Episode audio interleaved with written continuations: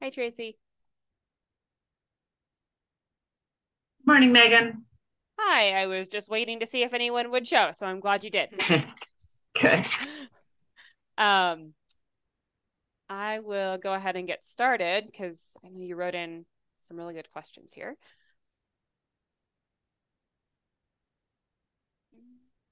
There we go. All right.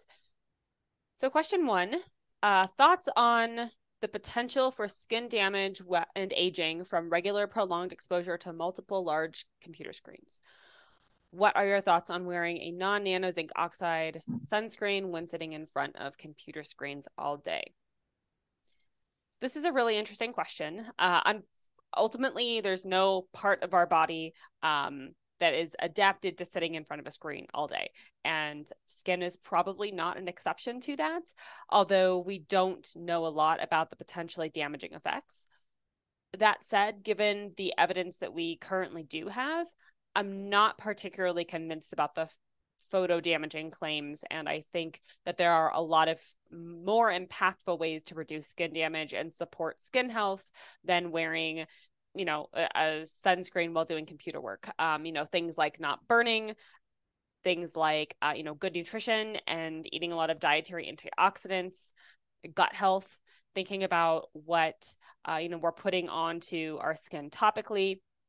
All of these things are probably going to play a larger role in photo aging compared to screen time.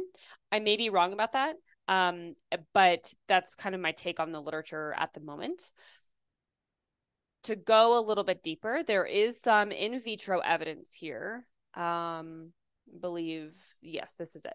Um, so this study looked at fibroblasts, which are which are connective tissue cells, and these fibroblasts were exposed to electronic device generating light for about an hour at one centimeter away, which is quite close, um, much closer than you would probably ever be getting to a screen and they found an increase in reactive oxygen species, apoptosis, and necrosis of these fibroblast cells. Um, but then, if you look at the human literature,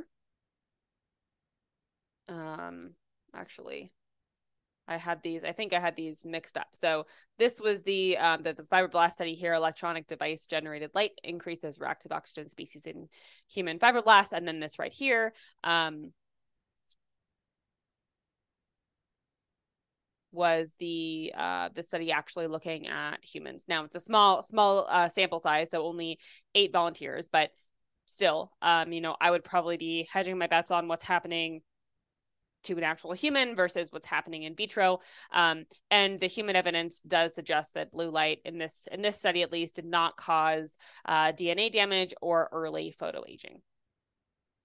Now, the skin is definitely a major target of oxidative stress uh, which can come from blue light. Um, and admittedly, we don't have a lot of science looking at the effects of blue lights from screens in particular on skin damage or aging. But like I said, I don't think the totality of the evidence that we currently have ha- uh, have uh, warrants concern about skin damage from blue light uh, come that that comes from screens.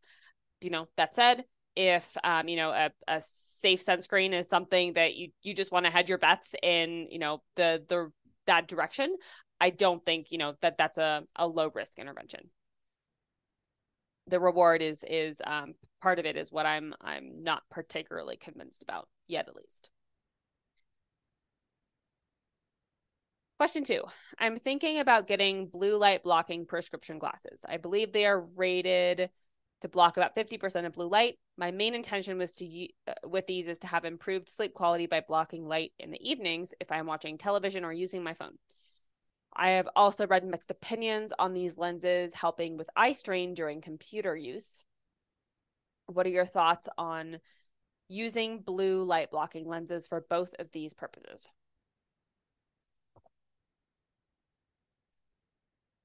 I personally, from like a sleep and circadian rhythm standpoint, prefer to dim lights or change out the bulbs in the house and have specific orange colored lamps um, or orange colored bulbs that go into lamps for when the sun goes down.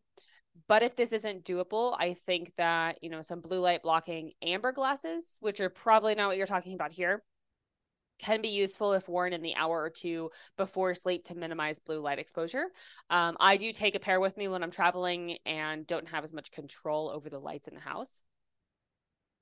If we're talking about the clear lenses that you would probably be putting um, into, or uh, in this case with a prescription, to block blue light, my guess is that they aren't going to be doing that much for sleep at night compared to those amber glasses or compared to dimming the lights or changing out light bulbs.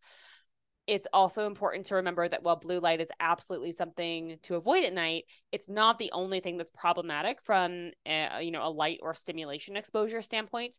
So the intensity of the light, not just the wavelength and the color, is a factor as well as the stimulation that your brain is getting from, you know, your TV or your computer screen when it comes to using these glasses to help with eye strain on the computer, some people do really like them and find them useful.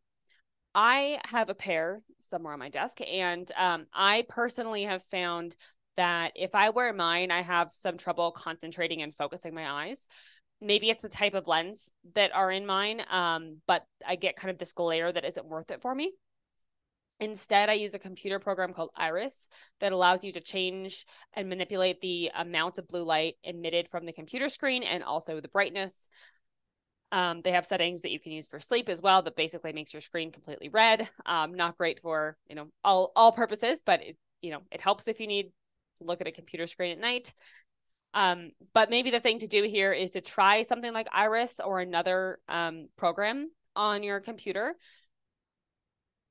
uh, you know, to see if that helps with eye strain and fatigue during the day and at the end of the day. And then if that's not sufficient, you can consider, you know, the clear blue light blocking glasses um, and, and see how you feel.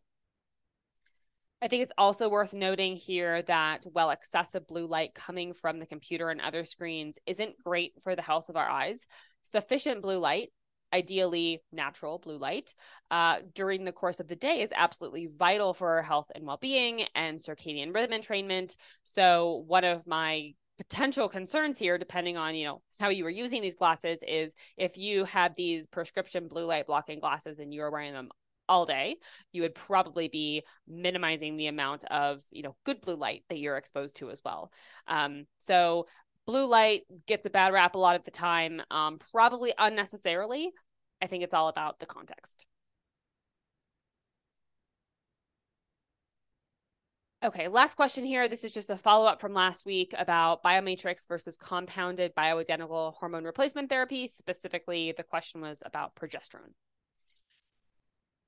So biomatrix and compounded bioidentical progesterone are similar, as as far as I can tell. This is not my area of expertise, but um, biomatrix progesterone is extracted from wild yam, and it has four milligrams of progesterone per drop. It's um, micronized, meaning it has a, the progesterone particle sizes are smaller, and the idea is supposedly that it's more bioavailable. Uh, in theory, this makes sense, but I've seen no data for this on progesterone in particular. Uh, the compounded bioidentical progesterone is usually, uh, you know, extracted from wild yam or soybean and the dose delivery system and also the ingredients are customizable through compounding pharmacies which can be nice. I think the main difference is probably in the dosing and thus the effectiveness in certain cases not all. Um, but biomatrix is probably fine if if you benefit from a very low dose. While you may um, you know benefit from a compounded bioidentical progesterone if you need a higher dose or if um, you know you want or need a different delivery system like a cream. All right. So that's it from me. Um, tracy any any comments from you or questions? Please please feel free. Um yeah i guess with the lenses why the difference in the amber versus the clear as far as wearing them in the evening you know, would the light that the the clear ones block in the evening be would that not be beneficial to to sleep or to having blue light being blocked in the evening hours? So I'm I'm not particularly convinced that the you know the amount of blue light that these clear lenses block is going to be like maybe maybe you would get some benefit from it um but as far as the blue light that's still reaching your eyeballs from a screen, a computer, uh, you know, a TV, that kind of thing, I don't think I think it's going to be a drop in the bucket.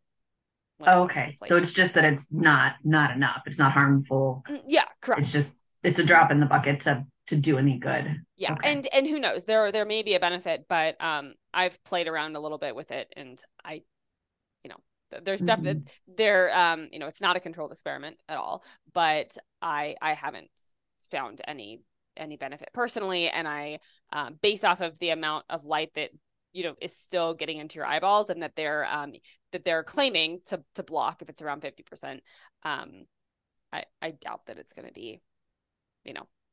So even 50% is is a drop in the bucket that's i mean if it if it's coming from a bright bright computer screen a bright um mm-hmm. you know tv screen maybe but i just i don't think so.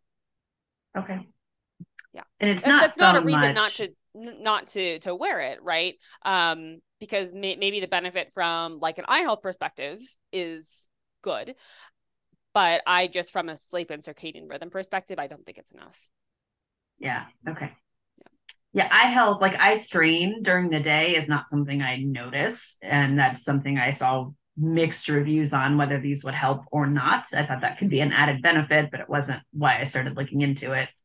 It's mostly evening, like Netflix watching, I guess. Like I, I'm not on my phone much at night. Try not to be on the computer much. Um, but if I'm watching watching television before bed, at a distance, we don't have a really large screen. I, you know, I feel like that's a little better than having my phone in my face, but but still, and that's when I have my glasses on too. I usually have contacts in throughout the day. Um, but because I looked into yeah, amber colored glasses or just glasses you can get to to put on that are non-prescription. Um, and but they don't go over top of my regular glasses, and I'm always wearing my glasses in the evening. Yeah. So I found out what was available at my doctor's office, and it all with insurance, it all seems reasonable. That's why I thought about going down the, the prescription lens route for it. Again, I I, th- I think it could be beneficial, um, you know, for for other things, but and maybe maybe you would find some kind of circadian rhythm mm-hmm. benefit, but I'm I'm skeptical. Okay. Yeah. Well, that's fair.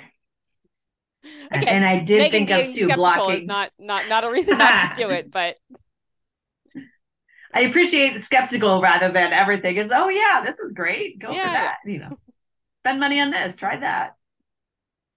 Um, I did think of wearing them during the day though too, and not wanting to block all the blue light that I'm encountering.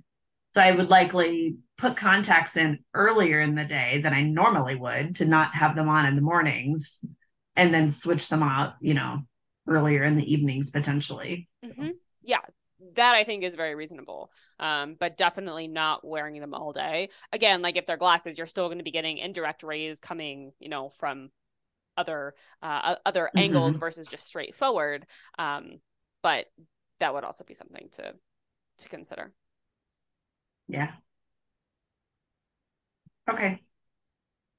And I'm not surprised by your your take on the the is it worth wearing a sunscreen or what kind of harmful effects might you be getting from from the screens but again something I've read various opinions on and knowing that you know I'm looking at usually three screens for much of the day every day if there is a, cumulative effect of that stuff like in the last couple years that's what i've been living. And you know if, if i did go the sunscreen route it would be minimal minimal you you know get a nice one not use much of it daily non nano zinc based kind of thing. Like like you said is there what maybe the reward isn't worth it. It's it's likely not a, a harmful route to go down by trying it but yeah yeah, I had actually think about it. To be honest, not even ever thought of that myself, the, the potentially damaging effects of, of mm-hmm. screens. So I was interested to see that there there was a little bit of literature out there. It's split.